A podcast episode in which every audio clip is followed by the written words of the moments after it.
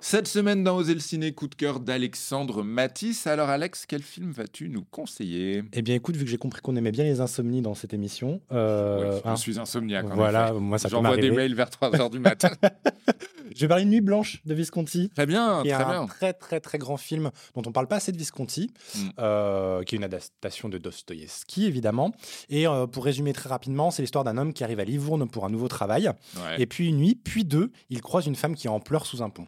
Et quand il va parler à cette femme-là, il se- il se rend compte qu'elle attend un homme qu'elle aime, qui lui a donné rendez-vous sous ce pont même, ici il y a un an, D'accord. et qui en fait n'est pas là. Ok.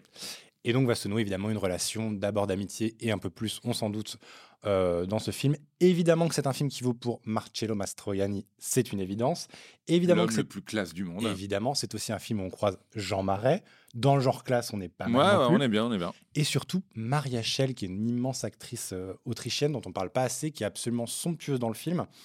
Euh, pour le résumer, je dirais que euh, c'est à la fois un film crève-cœur, mais en même temps qui donne envie de sourire à des moments parce qu'il y a une espèce de tendresse qui est incroyable. Ouais. Ah, Et en plus, je pense que de l'histoire des films en noir et blanc, il doit être dans le top 10 de toute l'histoire. Tellement le Ah, noir carrément. et blanc est somptueux. Ok. C'est vraiment un film somptueux à ne pas manquer.